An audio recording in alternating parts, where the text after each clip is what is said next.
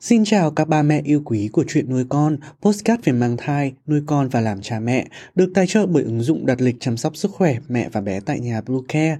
Mình là Dylan, hôm nay trong chuyên mục về thai giáo. Trong chuyên mục thai giáo ngày hôm nay, chúng ta sẽ cùng đến với 2 câu chuyện song ngữ Anh Việt. Mời các ba mẹ cùng đón xem nha!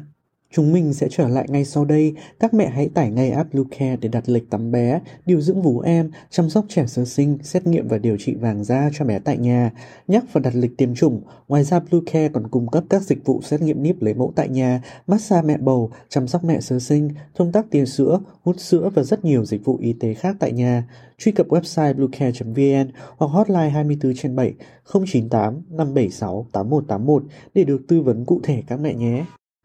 Never fight over trifles. It was high summer. A traveler hired a donkey and set out on a journey.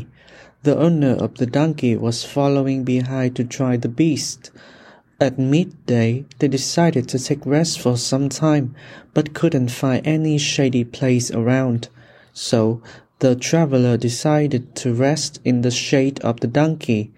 But the owner didn't let him do so, as he himself wanted to sit in his shadow.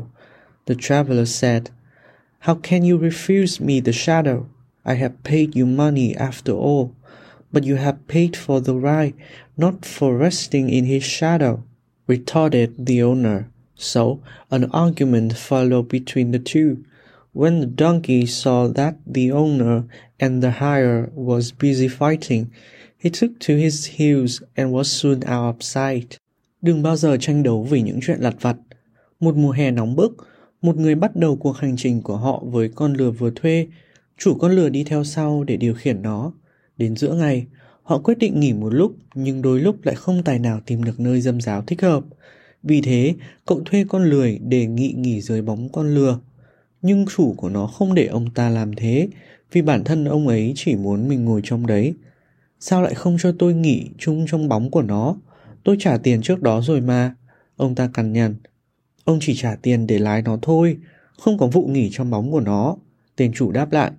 Và một cuộc chiến bằng mồm diễn ra suốt hành trình của họ. Con lừa trông thấy rằng người chủ và ông hành khách có vẻ bận rộn trong cuộc chiến đó. Nó liền ngồi dậy rồi biến đi mất tăm. The Rat and the Elephant.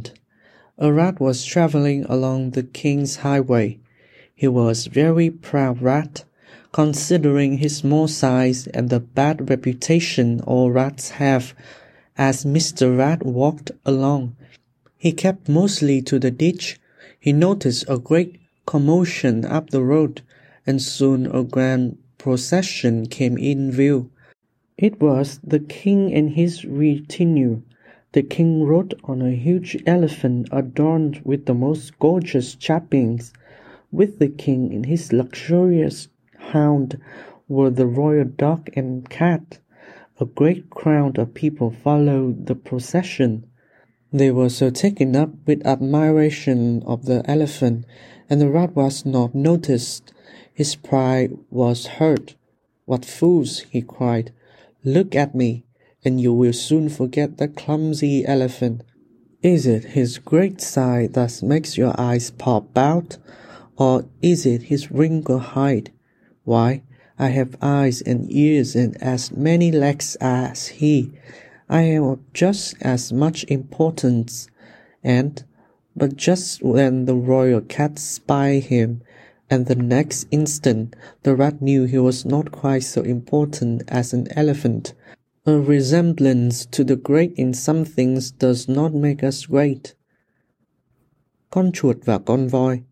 Một con chuột đang đi dọc trên con đường lớn của nhà vua. Nó rất tự hào về ngoại hình nhỏ bé của mình và tiếng tăm xấu xa tất cả bọn chuột đều có. Khi chuột đi, nó đi ngang qua nhiều vũng nước. Bỗng nó thấy rung động mạnh trên đường và ngay sau đó một đám diễu hành xuất hiện trước mặt. Đó là nhà vua và đoàn tùy tùng của người. Nhà vua cưỡi trên lưng một con voi rất to, được trang hoàng với bộ đồ lộng lẫy.